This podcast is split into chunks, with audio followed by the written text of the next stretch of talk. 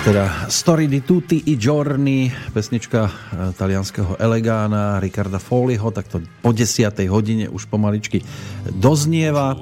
No a samozrejme počúvate Slobodný vysielač eh, a náš maratón zdravia, s ktorým už ideme pomaličky, ale isto do finále. A máme tu ďalšieho hostia, takže si dovolím v tejto chvíli v štúdiu Slobodného vysielača tu v Bratislave privítať nášho ďalšieho avizovaného E, ktorého určite ste si mohli v programe nájsť. Pána Tomáša Kuťku, pekný dobrý deň vám želám. Príjemné nedelné popoludne, teda vlastne dopoludne. Ešte dopoludne. Vy, Ešte vy, dopoludne. My si áno. želáme, aby už bolo pomaly popoludne. Všetkým poslucháčom Slobodného vysielača. Tak ďakujeme pekne hlavne, že ste prijali pozvanie, že ste prišli, lebo včera ste boli mimo republiku, že? Áno, bol som, bol som v Rakúsku včera. A ste tam robili také bláznoviny?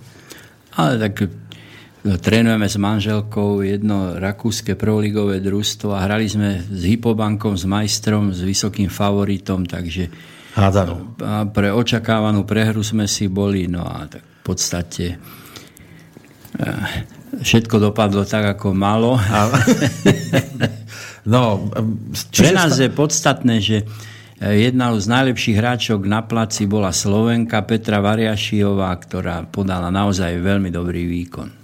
Vy ste rodák z Nitry, venujúci sa hlavne teda hádzanej ako športu. My tu dnes robíme už od včerajška teda takú šialenosť, že 36 hodín ideme v jednom ťahu. Existuje nejaká v histórii hádzanej podobná záležitosť, že, že kašľali na čas, ale hrali na ja neviem, nejakú dĺžku? Áno, robili sa veci aj v rámci študentských všelijakých štrajkov, že E, že sa plávalo, dajme tomu, nepretržite, neviem Aha. koľko. A takisto aj chlapci hrávali hádzanú. Počul som na dvoch asi aj na troch miestach, že urobili si taký maratón. Samozrejme, že to bolo spojené aj s inými aktivitami príjemnejšieho charakteru a dohromady to, ten efekt bol vynikajúci, aj emocionálny, aj, aj nakoniec aj metabolicky, keď už sme pri stravovacej téme. No a toto športovci Takže, musia dosť často riešiť inak stravovacie návyky. Aj pri hádzanároch je to také e, dôsledné ako pri futbalistoch. Zase je to odstupňované samozrejme, keď to robí niekto na profesionálnej úrovni. Viackrát denne má tréning špičkoví hráči, hráčky, tak tam je to veľmi dôležité. Tam dokonca sú takí machry v realizačných tímoch, ktorým presne rozpočítajú, že 4,5 hodiny pred záťažou je iný pomer, dajme tomu sacharidov, bielkovín. Oni to majú vyrátané, že 2,6 deka ku 4,6 deka na, prepočte na e, kilogram hmotnosti tela a tak ďalej. Tak to, tieto už idú až do dôsledkov. Samozrejme, tak pri takom tom bežnom, pretože u nás e, vlastne taký celoprofesionálny manča v ženskej hádzanej možná už dneska sú len Michalovce, uh-huh. nikto iný. Všetko je to na báze už ani nie poloprofesio, možno štvrť profesionalizmu, že sa tie družstva skladajú zo študentiek, ale napríklad Duslo Šala je vynikajúci príklad toho, že aj na takej už skoro poloamatérskej báze dokážu podávať veľmi dobré profesionálne výkony. Práve včera Šala porazila most, ktorý z hľadiska ročného rozpočtu počtu reprezentantiek Češiek, Sloveniek v kádri je ďaleko na tom lepšie ako Šala, ale nakoniec si neodviezol zo Šala ani bod. Takže dajú sa robiť veci aj na neplnoprofesionálnej báze. Samozrejme sa to týka aj stravy. Devčatá idú do školy, utekajú, naháňajú sa, uh-huh. niektoré študujú mimo takže stravujú sa tak, ako sa len dá. Ja si spomínam, keď som trénoval štát Bratislava, my sme sa dostali až do finále pohára EHF a naše dievčatá, hovorilo sa, že že žijú na ruských vajciach. My sme mali tréningy vždy o jednej. Tak samozrejme, oni si dali v pole ruské vajce a nejaký džús lebo nechceli s plným bruchom a potom si zajedli nejak okolo tej štvrtej hodiny, si, takže museli si to prispôsobiť. To, že sme mali tréningy o jednej, každému vyhovovalo, lebo dievčatá, ktoré uvoľňovali z práce, od tej jednej boli v rámci kvázi ešte do, akože na, obed, na obednú pauzu idú a takže ono, tá, tá strava Samozrejme, že je to veľmi dôležité. A u špičkových športovcov, ktorí skutočne trénujú aj na Silvestra, na Vianoce, tak tam naozaj, ako som už spomínal, majú špecialistov realizačných tímov, ktorí sa zaoberajú tou stravou, ktorí naozaj do detailu do detailu im tú stravu pripravujú. Keď tak porovnávam eh, iné športy s tou hádzanou, ktorú, o ktorej teraz rozprávate vy, že sú tam študentky, že chodia do práce a podobne, mi to pripomína nejakú reprezentáciu Luxemburska vo futbale alebo Lichtensteinsko, San Marino, tuším, tam sú takí, že cez deň v práci a potom na tréning a reprezentujú svoju krajinu že už sa asi vyrovnávame týmto krajinám konečne? Áno, zase na druhej strane mentálne nastavenie je také, že niekedy práve tí tvrdí profíci strašne neradi práve proti takýmto hrajú, lebo keď je tam ten, ten imperatív povinného víťazstva, akože musia a tí nemusia, tak častokrát sa tam e, zrodia veľmi pozoruhodné výsledky, aj prekvapujúce výsledky. Pre nich je to taká výzva. No ale práve v tom je čaro toho športu. Inak by nemohli byť ani stávkové kancelárie, keby ten favorit za každým vyhral, keby ten outsider za každým prehral, tak nebolo by o čom. Ale zase na druhej strane, tak je to Česko-Slovenská liga, a pamätáme si, keď bolo to Československo, tak tá hádzana bola na určite vyššej úrovni, aj čo sa týka zabezpečenia. Ešte na Slovensku ja si pamätám, že Partizánske bolo dosť kvalitným tímom. No Partizánske som tiež trénoval a bol som s ním dvakrát majster, aj majster Československa, aj majster neskôr potom, to bol vlastne prvý historický titul samostatnej Slovenskej republike to v, v tom Československu to bola ešte Iskra partizánske, uh-huh. v tom Slovensku Jaspol partizán. Boli to dve úplne iné generácie hráčok, lebo medzi tými titulmi bol asi 11 rokov rozdiel, alebo 12, takže to už bola úplne iná generácia. Tam bola, bol bola kedy závod 29. augusta, čiže oni sa tomu venovali, dávali tomu priestor, chodilo tam veľa ľudí. Potom neskôr to bol Jaspol. Zaujímavé, že na čele toho klubu bol ten istý človek. Najprv to bol námestník riaditeľa e, závodu 29. augusta, potom pôsobil roky v Rusku a keď sa vrátil, už bol ako veľkopodnikateľ, bol šéf toho Jaspolu. Do Ruska sa chodilo Tono vtedy, pre, pre rozum sa chodilo do Ruska údajne. Áno, však to je, to je práve to čierno-biele videnie, ktoré mi niekedy vadí, že tak jak vola kedy, e, všetko to bolo ako podriadené Rusom, dokonca tu boli ľudia, ktorí bol krstený Ladislav, zmenil si meno na Vasil. A teraz zase príjmame slepo všetky zhovadilosti s prepáčením za výraz zo západu, takže to, také čierno-biele by to nemalo byť. Tak áno, len keby aj podmienky boli také, ako majú napríklad v Nemecku hádzanári, Rakúska liga a podobne. Ja hovorím, že keby sa u nás toľko nekradlo, bolo by na všeličo, ale vidíte, v akom stave je zdravotníctvo.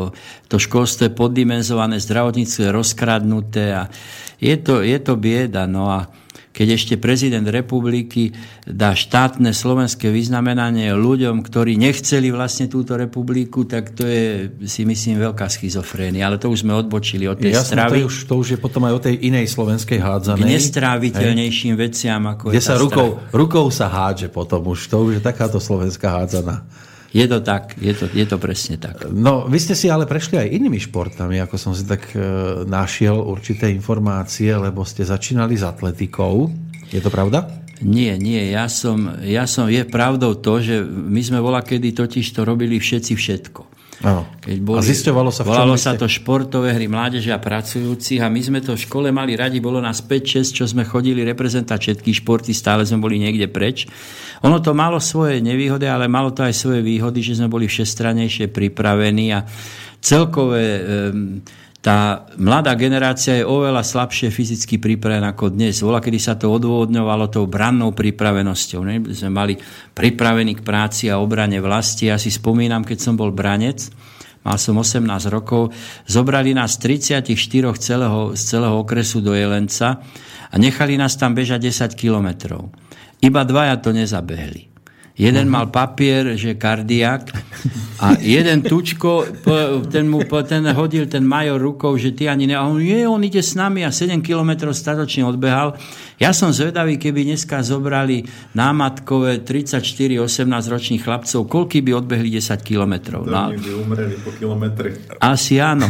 Takže, e, aby som sa k tomu vrátil, my sme všetci robili všetko. Ja som sa snažil, chvíľu som bol, e, hrával som futbal za Bedora z Vnitre, E, hrával som vodné pólo, robil som atletiku. A dokonca, aj box? Ešte aj box som skúšal, robil som aj metodika boxerského oddielu. Dokonca som týždeň trénoval aj e, Ačko, keď, keď tréner Palo Kovalinka bol s juniorskou reprezentáciou na Kube, tak ja ako metodik oddielu som týždeň týchto chlapcov trénoval boli tam, boli tam obrovskí borci E, Fero Spišiak, Pepan Brázdiel, majstri republiky, Peťo Kukučka, nebohy. Takže skúšal som všeličo, samozrejme, keď ste každú chvíľu niekde inde, tak asi sa na nejakého svetového borca nevypracujete. Ale ja som to ohromne ocenil, keď som začal robiť trénera. Tým, že som vlastne na svojom tele zažil rôzne druhy rôzneho zaťaženia, tak mne, mne sa to ohromne zišlo pri takej kreatívnej trenerskej práci, keď som vymýšľal rôzne cviky, keď už som poznal proste účinok e, rôznych fyzických aktivít na, na ľudské telo. Takže ako trénerovi sa mi ohromne zišlo, že som prešiel viacerými športami. A brali vás už v tom čase ako trénera, napriek tomu, že ste nemali v podstate žiadny nejaký výraznejší svoj samostatný výsledok? Áno, toto ja hovorím, že napríklad u mužov je, je toto dosť citlivá téma muži, kvalitní, dobrí hráči, legionári, ťažko e, príjmu človeka, ktorý nemá veľkú hráckú minulosť. No. Už jen to bolo iné, to aj v histórii, väčšinou to boli telocvikári, Pálko Német v Topolníkoch a tak ďalej, e, ako, ako špičkoví hráči. Tí špičkoví hráči skôr sa orientovali na trénovanie mužov, aj keď samozrejme nikdy neplatí taká premisa, že kto bol dobrý hráč, musí byť aj dobrý tréner. Boli obrovskí veľkí hráči, ako čo ja viem, Di Stefano, ktorý skúšal vo dvoch kluboch, nakoniec videl, že to nie je jeho parketa, dal sa na funkcionárskú dráhu. Zhádzané by som vedel povedať taký príklad.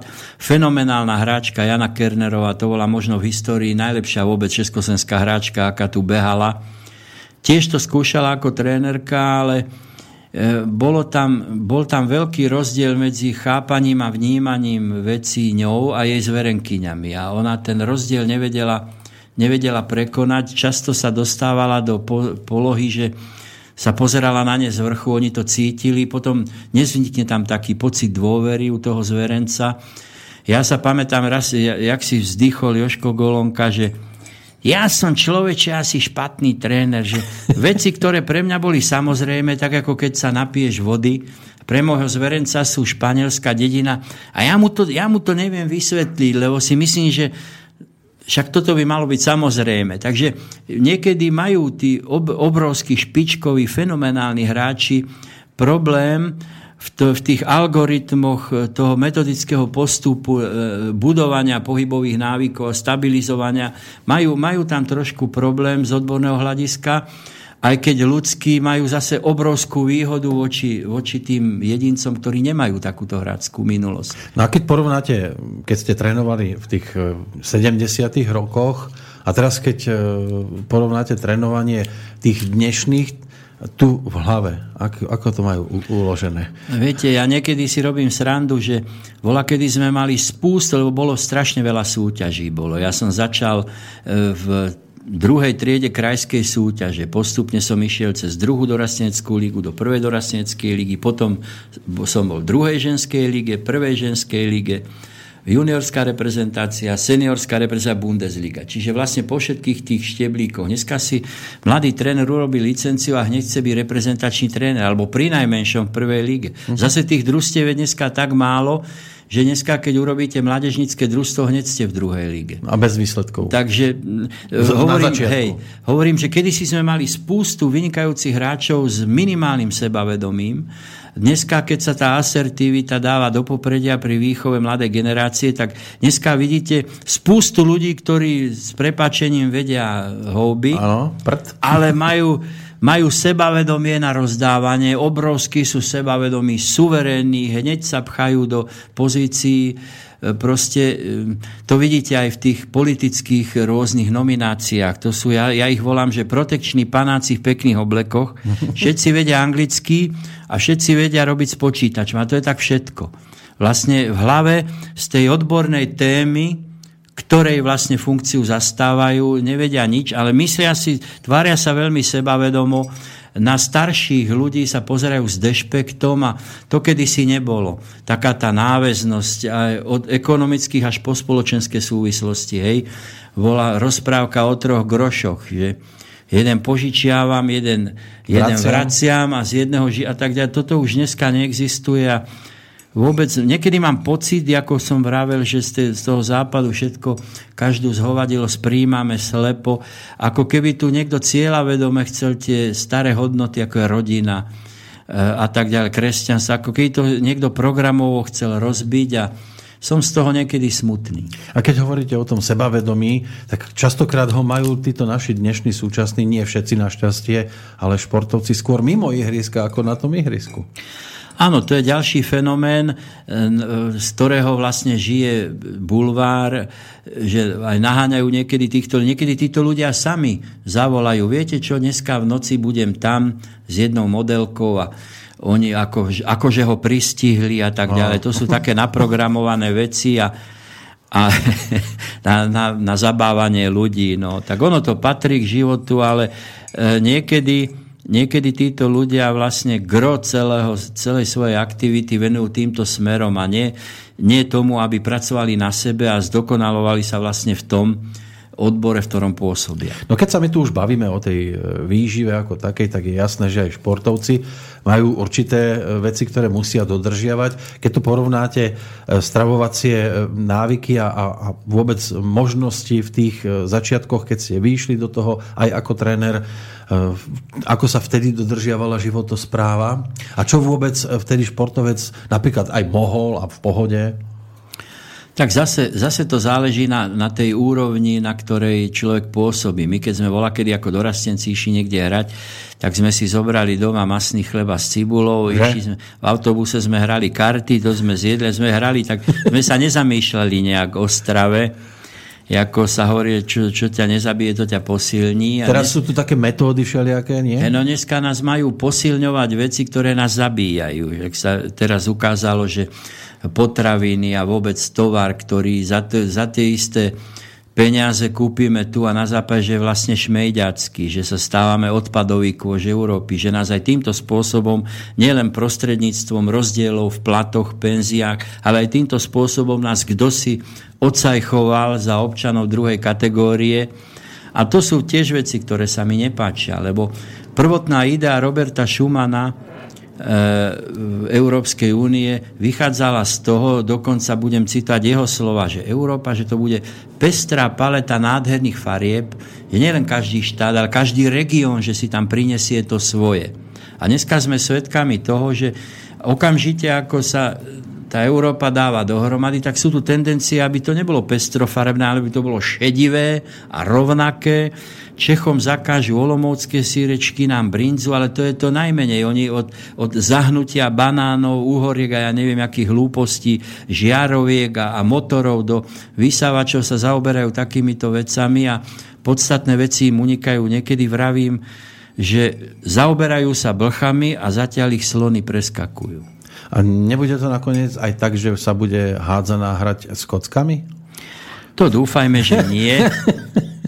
Lebo už sa všelijaké veci objavujú, čo sú po rokoch, že ľudia otvárajú oči, že sa toto mení, čo dlho, dlhé roky platilo. My sme urobili najmä v tých 90. rokoch chybu, že sme trošku zaspali dobu a tam nastal veľký rozmach takých športov, ktoré predtým nemali, taký florbal napríklad. Oni urobili fenomenálne kampane, oni darovali školám výstroj a tak ďalej. Dneska sú, dneska sú veľmi ďaleko Jako, to nehovorím ani zo žiarlivosti, všetká úcta k ním, ale samozrejme tých talentov je málo, stále menej. E, tá Gaussová krivka nepustí. Z úzkej, z úzkej základne ne, nevygeneruje sa nejaká silná špička.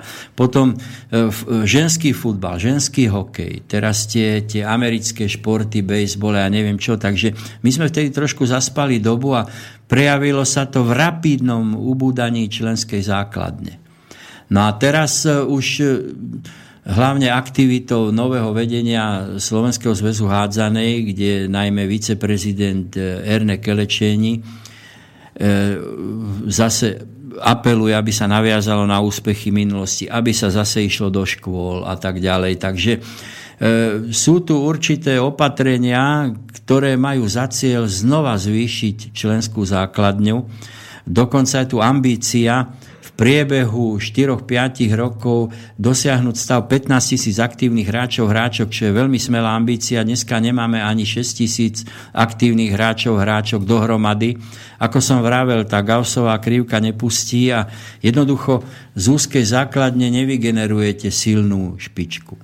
No a čo keby toto ale ubudli aj diváci? A to nie len pri hádzanej, oni v podstate už nechodia pomaly takmer nikde, iba z času na čas, keď niekto vyskočí aj tam potešiteľne začínajú pribúdať. Ja si pamätám, keď my sme hrali ten pohár so štartom, sme mali súperov z Nemecka, z Maďarska, špičkových. E, vo finále sme až prehrali s tým Titogradom, tak sa volala, volá kedy Podgorica. Takže my sme mali 2800-3000 ľudí na tých pohárových zápasách. Dnes som si všimol, že napríklad čalianskí muži, ktorí e, vybudovali celkom silné družstvo za posledné 2-3 roky, postúpili do najvyššej súťaže, hrajú Európsky pohár a na zápase Európskeho pohára mali minulý týždeň 1600 divákov. Čiže je tu vidieť určitý fenomén strašného hladu ľudí, strašného hladu divákov po úspechoch kolektívnych športov.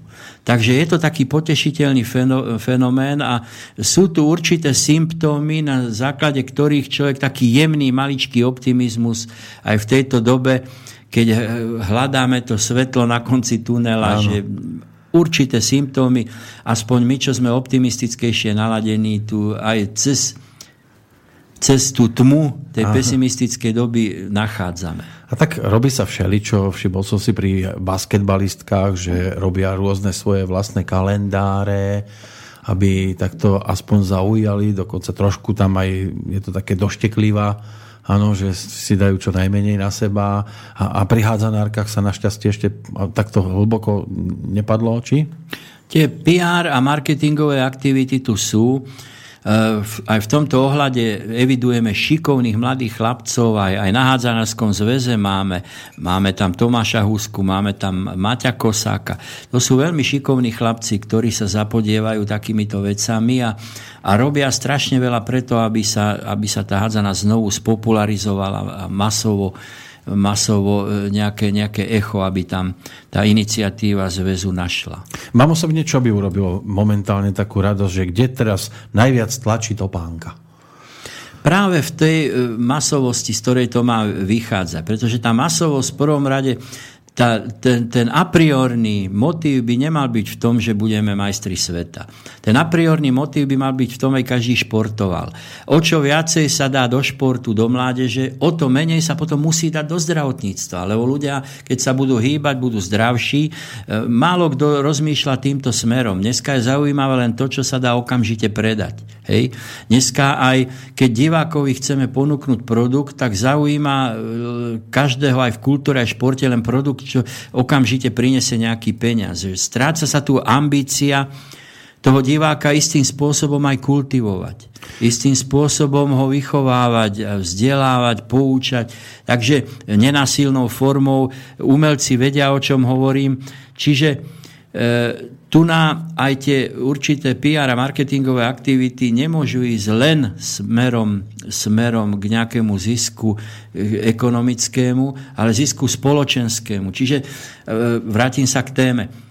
A priorný motív musí byť zdravá populácia. Zdravý vývoj populácie, šport, vzdelanie. Proste. To je, to je to, čo musíme my dožičiť tej mladej generácii tak, aby aj tie deti z chudobných rodín nemuseli e, platiť si vstup na športoviska a tak ďalej. Toto je všetko, všetko vec, kde sa prejavujú negatíva tých, tej zmeny tých spoločenských pomerov. No a Ehm, tiež som sa minule pohádal s jedným človekom, lebo ja, som, ja odmietam hovoriť, že tu bola revolúcia. Ja stále uh-huh. to volám zmena spoločenských pomerov. Uh-huh. Dokonca Peťo Valo, môj kamarát spisovateľ, ide ďalej, on hovorí otvorene, že to bol štátny prevrat. A minule sme sa tak bavili, v Krčme, kde chodíme, Peter Valo to nazýva, že je to sympózium.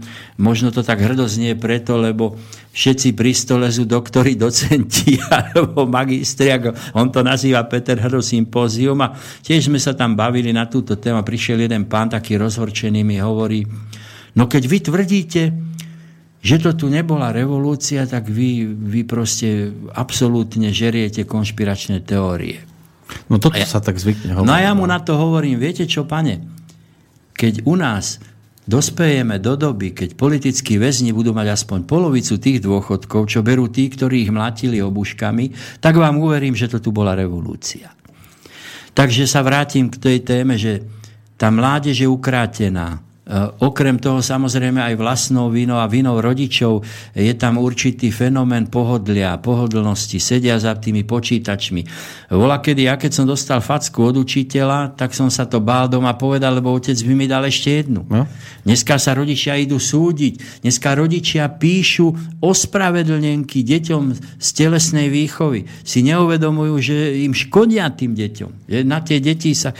Dneska máte malé deti, 8, 10, 12 ročne s cukrovkou, eh, s obezitou a tak ďalej. Takže niekedy aj tí rodičia v tomto ošiali kultu zlatého telaťa, keď sa všetci naháňajú za peniazmi a keď je zaujímavé len to, čo sa dá predať, tak vlastne tí rodičia tým deťom škodia. A môže tá ďalšia generácia na tom niečo zmeniť, alebo si myslíte, že to pôjde ešte od 10 k 5? Viete čo, ja sa bojím, že to masírovanie tej verejnej mienky, tou západnou propagandou a tým, že vlastne E, prišiel teraz jeden stavebný inžinier z Ameriky, čo tam 12 rokov žil a e, on celú tú Ameriku prešiel nie ako turista, ale tam pracoval chvíľu, tam pracoval, tam pracoval.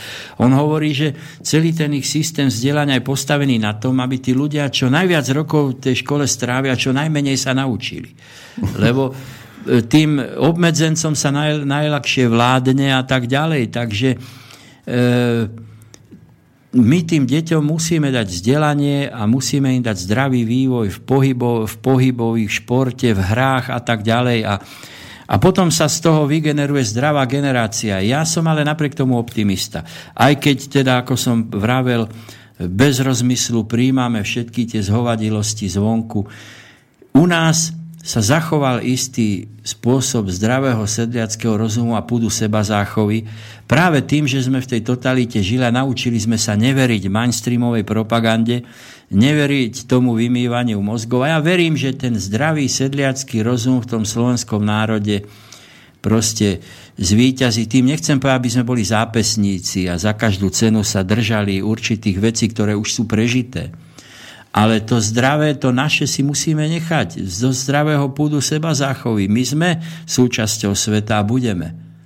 Ale tradície, hodnoty nemôžeme len tak ľahkomyselne púšťať cez prsty. Viete, ja niekedy ma mrzí, keď vidím, že vzdelaní a múdri ľudia niekedy e, sa chytajú na túto mainstreamovú propagandu. Jeden pán docent, doktor, kandidát vied, on učí niekde v Nitre, nebudem ho menovať, on Eh, jak tu bola tá agenda LGBT, tie všaké dúhové pochody, tak on tam v prvom rade sa búcha do prs, hoci nepatrí on k týmto, uh-huh. k týmto uh, ľuďom, ale on hovorí, že treba ich podporovať, aby tieto... Tak viem, keď som ho tam videl, tak ma napadlo, na budúce budú, budú demonstrovať zoofily svoje práva, tak pán docent zoberie do jednej ruky kačicu, do druhej morku a pôjde v prvom rade, bude proste demonstrovať. To je také trošku, takéto podliehanie týmto módam všelijakým, Tak módam. Ono to ani nie je nejak módne. Len, nie, uh, len, sa to, len to nám to tlačia do popredia. Ako keby sme nemali my iné problémy. Veď my tu máme vysokú nezamestnanosť. Máme tu hladové doliny, kde vytunelovali ľudia, zabezpečili svoje deti do tretej generácie a, a zanechali za sebou spúšť. Toto sú naše problémy. Že mladí ľudia nám utekajú do zahraničia E, že akom stave máme zdravotníctvo, školstvo.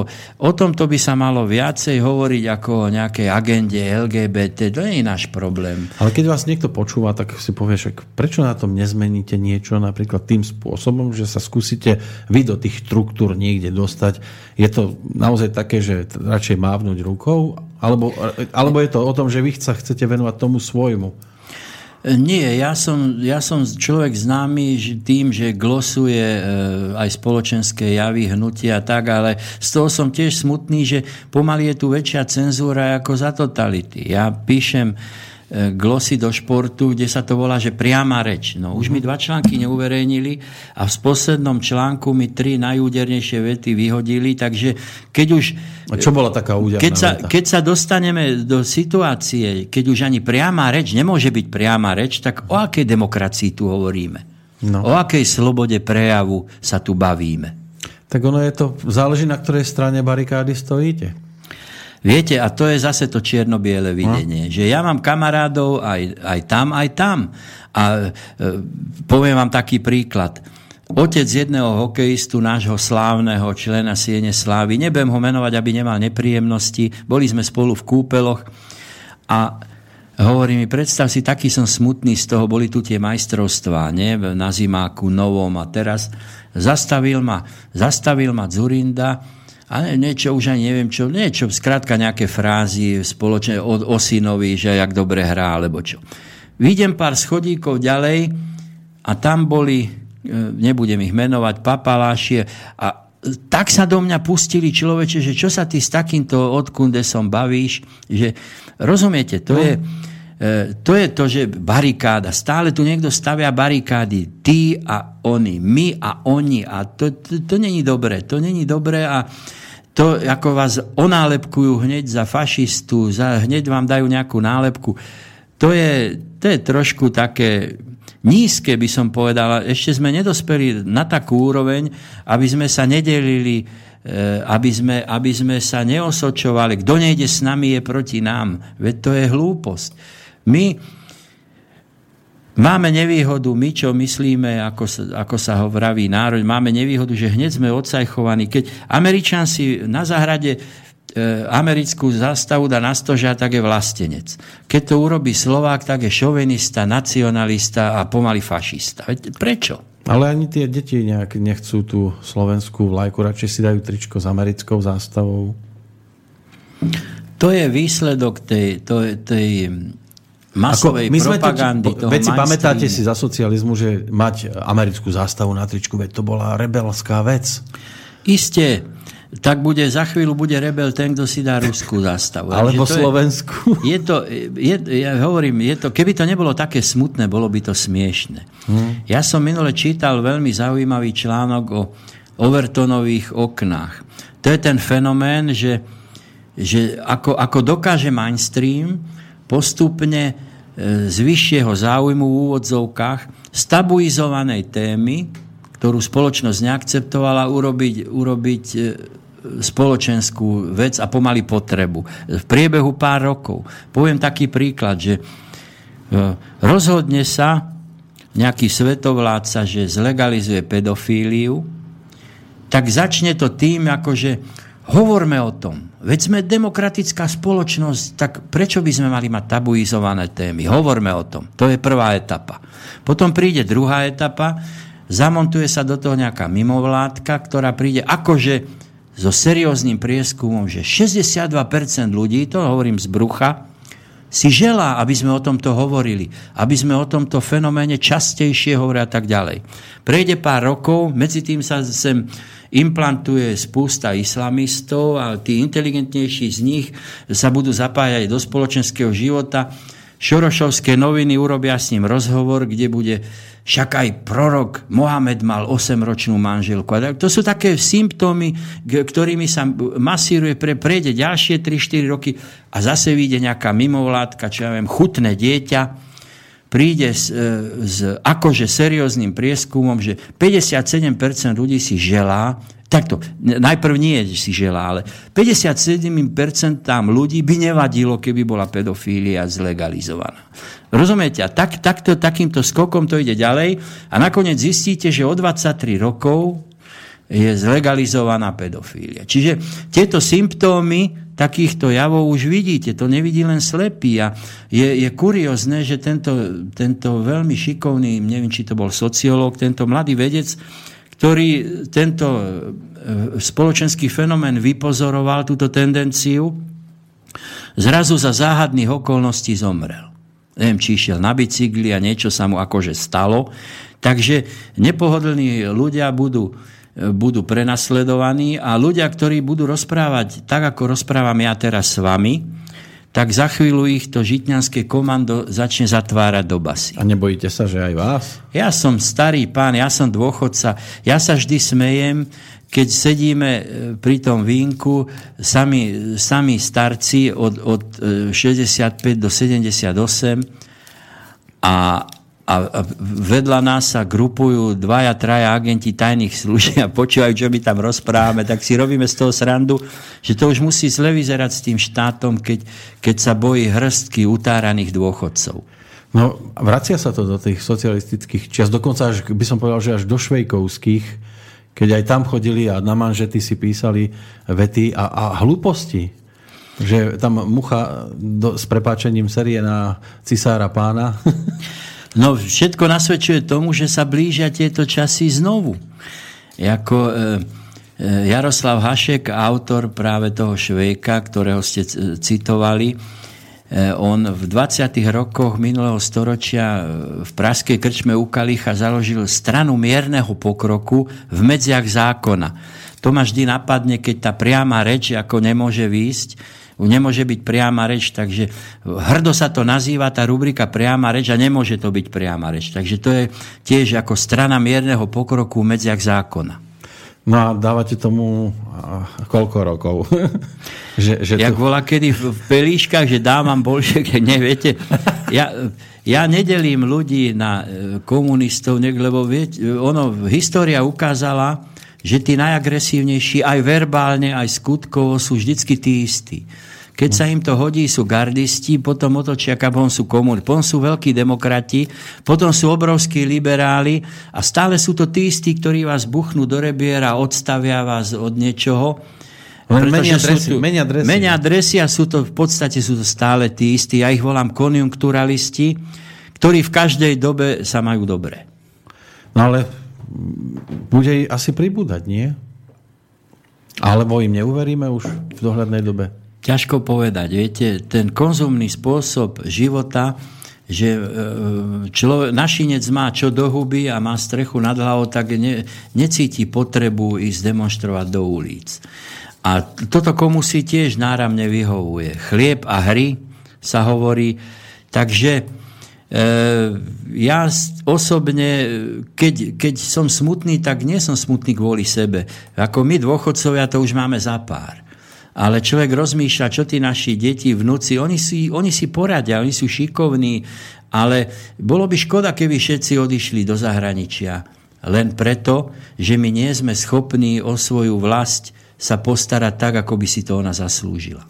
Končí sa nám zima, ale zdá sa, že chlad bude teraz e, sršať z úplne iných oblastí, lebo vieme, čo sa momentálne zase rozbieha a, a blížia sa voľby vo Francúzsku, v Nemecku. Sledujete aj túto scénu? Samozrejme, ja som niekedy s úžasom, keď ešte Lepenovej tatko bol, s úžasom v úvodzovkách počúval tých našich politológov, ktorí sa v televíznych debatách čudovali, ako je možné, že toho Lepena, že volia aj Černosy. No tak si predstavte, že nejaký Marokánec prepláve na, na, na traktorovej pneumatike more a deti, ktoré sa mu narodia vo Francúzsku, už sú Francúzi. Veď oni majú problém s tým, že už tam sú viaceré generácie týchto a e, ľudia, ktorí sú chudobní, nemajú vzdelanie, z tých všelijakých slumov sa grupujú, e, ne, nemajú, nevidia žiadnu budúcnosť. A takýchto ľudí, keď osloví Le Pen s tým, že počúvajte chlapci, vy ste naši, vy ste Francúzi a ja sa postaram o to, že miesta vaše pracovné nedostane tu nejaký Slovák, Poliak alebo Čech a tak ďalej. Čiže to boli témy ekonomické, to boli témy existenčné, a kde, kde rasizmus ide stranou kde, kde ide stranou proste nejaká... E, to bola Lepenová šikovnosť, že mal s čím osloviť tých ľudí. Takisto ako nebohý Hajder v Rakúsku, keď videl, ako Rusi kupujú pomaly celé dediny v Alpách, no tak našiel si tému, ktorou oslovil toho voliča a voliť zo strachu mu tie percenta dával. Takže naši niektorí pol, zápecnickí politológia, ktorí v živote nikde neboli, nikde nežili vonku a všetko vidia len čierno-bielo, niektoré súvislosti e, nevedia pochopiť. No a e, práve tí, tí politici Bruseli musia mať trošku, ako sa hovorí, bobky. Ja si nemyslím, že by bolo správne, aby, aby ten nacionalizmus akože všade zvíťazil, ale ľudia si neuvedomujú, že ľudia, ktorí sú odsajchovaní ako nacionalisti, fašisti, ne, majú čo keď ich prvorady záujem je, je starosť o tých ľudí, o svojich ľudí? Aby ľudia našinci nemuseli ísť von, aby tu mali prácu, dobre zaplatenú prácu, tak ako vonku nás zvonku stále ubezpečujú, aký sme my zápesnicky hlúpi a tak ďalej. A nevidíme, akým plíživým spôsobom sa sem dostali, obsadili trhy, reťazce, predávajú nám sem šmejd, nám, čo sme boli v potravinách sebestační, tak teraz sme odkázaní na... Zoberte si taký český, slovenský cesnak, ktorý vám zavesíte na stenu a za pol roka si z neho dáte. Dneska si kúpte cesnak čínsky, lebo španielský a neviem aký a za dva týždne z neho prach. Za, za 5 dní ho máte žltý už. To je, čo toto je? Čo toto je? A teraz, čo keď tí ľudia chcú len, aby v tom, čom sme dobrí, aby sme mali priestor sa realizovať? Nie, že nás ničia inváziou nízkych cien, pohltia nás. Francúzsky farmár dostane dotáciu, náš nedostane. Prečo my by sme tu mali mať brazílske e, ant, e, plné antibiotík, kurence a tak ďalej. To, to je téma na, na dve, na tri hodiny, ale no. v podstate je to téma, s ktorou sme začali hmm. o tom jedle. To tráp, áno, to trápenie je také, aké je. Ale chýbajú tu osobnosti. Vidíte nejakú osobnosť na Slovensku, ktorá by mohla byť po tejto stránke takou, takou ktorá môže chytiť tú pochodeň, u nás na Slovensku, myslím teraz. Viete, osobnosti, Osobnosti sú, osobnosti sú vo vede, lekári a tak vidím tu silné osobnosti. E, pre mňa je ďaleko väčšou osobnosťou Fero Hampl, ktorý transplantuje pečenie a operuje v zahraničí ako nejaký politik, ktorý... E, zo, zoberte si politikov, čo tu 27 rokov boli, čo urobili pre ľudí. Hm? a dneska dostanú trafiku v správnej rade nejakej banky. Už sú dávno závodov ekonomicky. Na čo, to, na čo toto je? Zbytočne ľudia, e, ľudia sa dráždia, ľudia proste, ľudia už im neveria. Ľudia im už neveria týmto politikom. Takže nemáme takú, nevidíte momentálne. E, nie, sú, ktorá by, ktorá je, je tu myslím... veľa osobností, ale tie skutočné osobnosti, lebo sa hovorilo, ten, kto niečo vie, tak to robí. A ten, čo nevie, nič ide do politiky. Že tie skutočné osobnosti sa venujú pôsobnosti tej, v ktorej celý život sa vzdelávajú, pracujú, lebo človek sa vzdeláva celý život. To nie je tak, že niekto skončil školu a teraz robí v tom obore, ale aj lekár si robí atestácie. A ten tréner napríklad musí stále sledovať e, tie trendy a, a v každý, každý dobrý odborník v tej svojej oblasti. Takže tie skutočné osobnosti sa venujú každý tomu svojmu. A e, čo sa týka tých politikov, čo, politik niekoho osloví a nakoniec život ukáže, že to bolo len predvolebné gesto. Že jeho skutočné, skutočná tvár sa ukáže. a nakoniec ostane pred ľuďmi nahý a niekedy aj veľmi smiešný a trápny a potom sa čuduje, že si z neho ľudia robia srandu.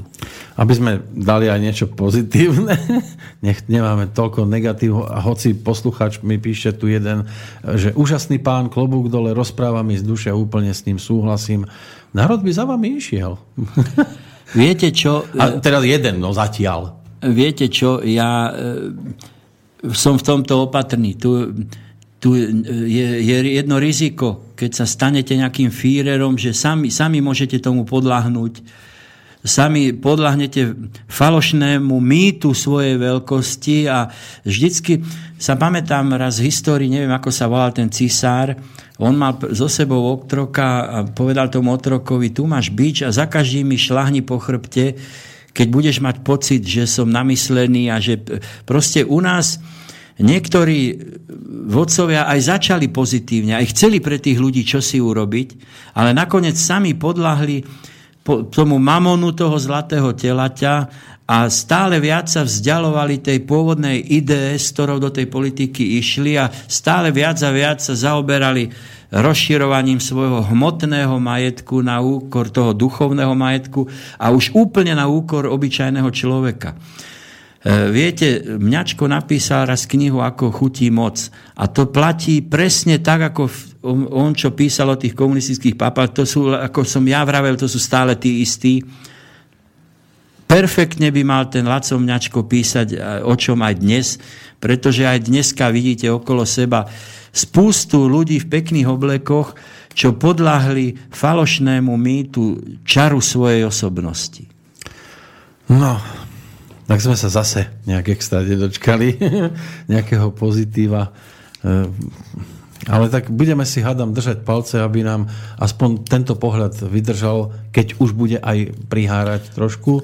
Viete a aby čo? nás bolo čo najviac. Ja si prajem, aby sa ľudia nedelili stále takto, že my, oni, aby, aby sa ľudia presviečali nie z pozície moci o niečom, ako som vravel, že e, čakám, kedy ma zatkne žitňanské komando za moje reči, aby sa ľudia nedelili, aby sa, aby sa ľudia presvedčali argumentami a aby, keď aj niekoho nepresvedčím svojimi argumentami, ja si ho, ja si ho aj naďalej vážim za to, čo dokázal, aj keď má iný názor, ako mám ja. Toto, toto čierno-biele videnie sveta, keby zmizlo z medziludských vzťahov, to by som si ja veľmi prial. Ja, nebohý Karol Ježík bol môj výborný kamarát, ale ja si mám čo povedať s Jankom Čomajom, s Petrom Valom a, a tak ďalej. Čiže prečo, prečo stále tu musí byť nejaká hrádza, ktorá nás delí? Prečo stále sa držíme toho, že kto nejde s nami je proti nám? A najmä, prečo tí, ktorí sa dostanú k tej moci, majú za každým tendenciu brutálne ju zneužívať? No chýba nám rešpekt a tolerancia a, a úcta voči tomu druhému, aj keď má opačný názor. Bohužiaľ, bohužiaľ je to tak. No, v každom prípade ja vám ďakujem, že ste prišli, že ste rozprávali, ako ste rozprávali. Ja osobne mám z toho dobrý pocit, aj keď obsahovo ma to nepotešilo samozrejme. Pocit, pocit je jedna vec a realita je druhá vec. E, pokiaľ, pokiaľ som ľudí zabavil alebo spríjemnil som im chvíľku nedelného predpoludňa, aj to ma teší. Ja by som sa... skôr povedal, že vy ste im ukázali, že asi nie sú sami, keď sa na to takto pozerajú. Mňa sa raz pýtal jeden novinár, že akú mám trénerskú filozofiu. Ja som povedal, tak asi vás trochu sklamem. Ja mám veľmi prostú filozofiu, zabávať ľudí. A tohoto sa držím aj keď píšem, tohoto sa držím aj keď spievam, chodím spievať s nitrianskou kapelou Ego Group. E, držím sa toho, že aby, ľudia, aby to ľudí tešilo, aby, aby som im spríjemnil chvíľu, aby mali z toho radosť. Nemám ambície ohúrovať, nemám ambície e, proste násilne niekoho presviečať o niečom. E, ja si vážim každého človeka dobrej mysle a prajem všetkým ľuďom, veľa zdravia a Božieho požehnania. A ja vám želám, aby vám to, čo vy vyžarujete, aby vám to bolo oplatené rovnakou mincov. Ďakujem pekne, peknú nedelu. Toľko Tomáš Kuťka v Slobodnom vysielači 5. marca 2017.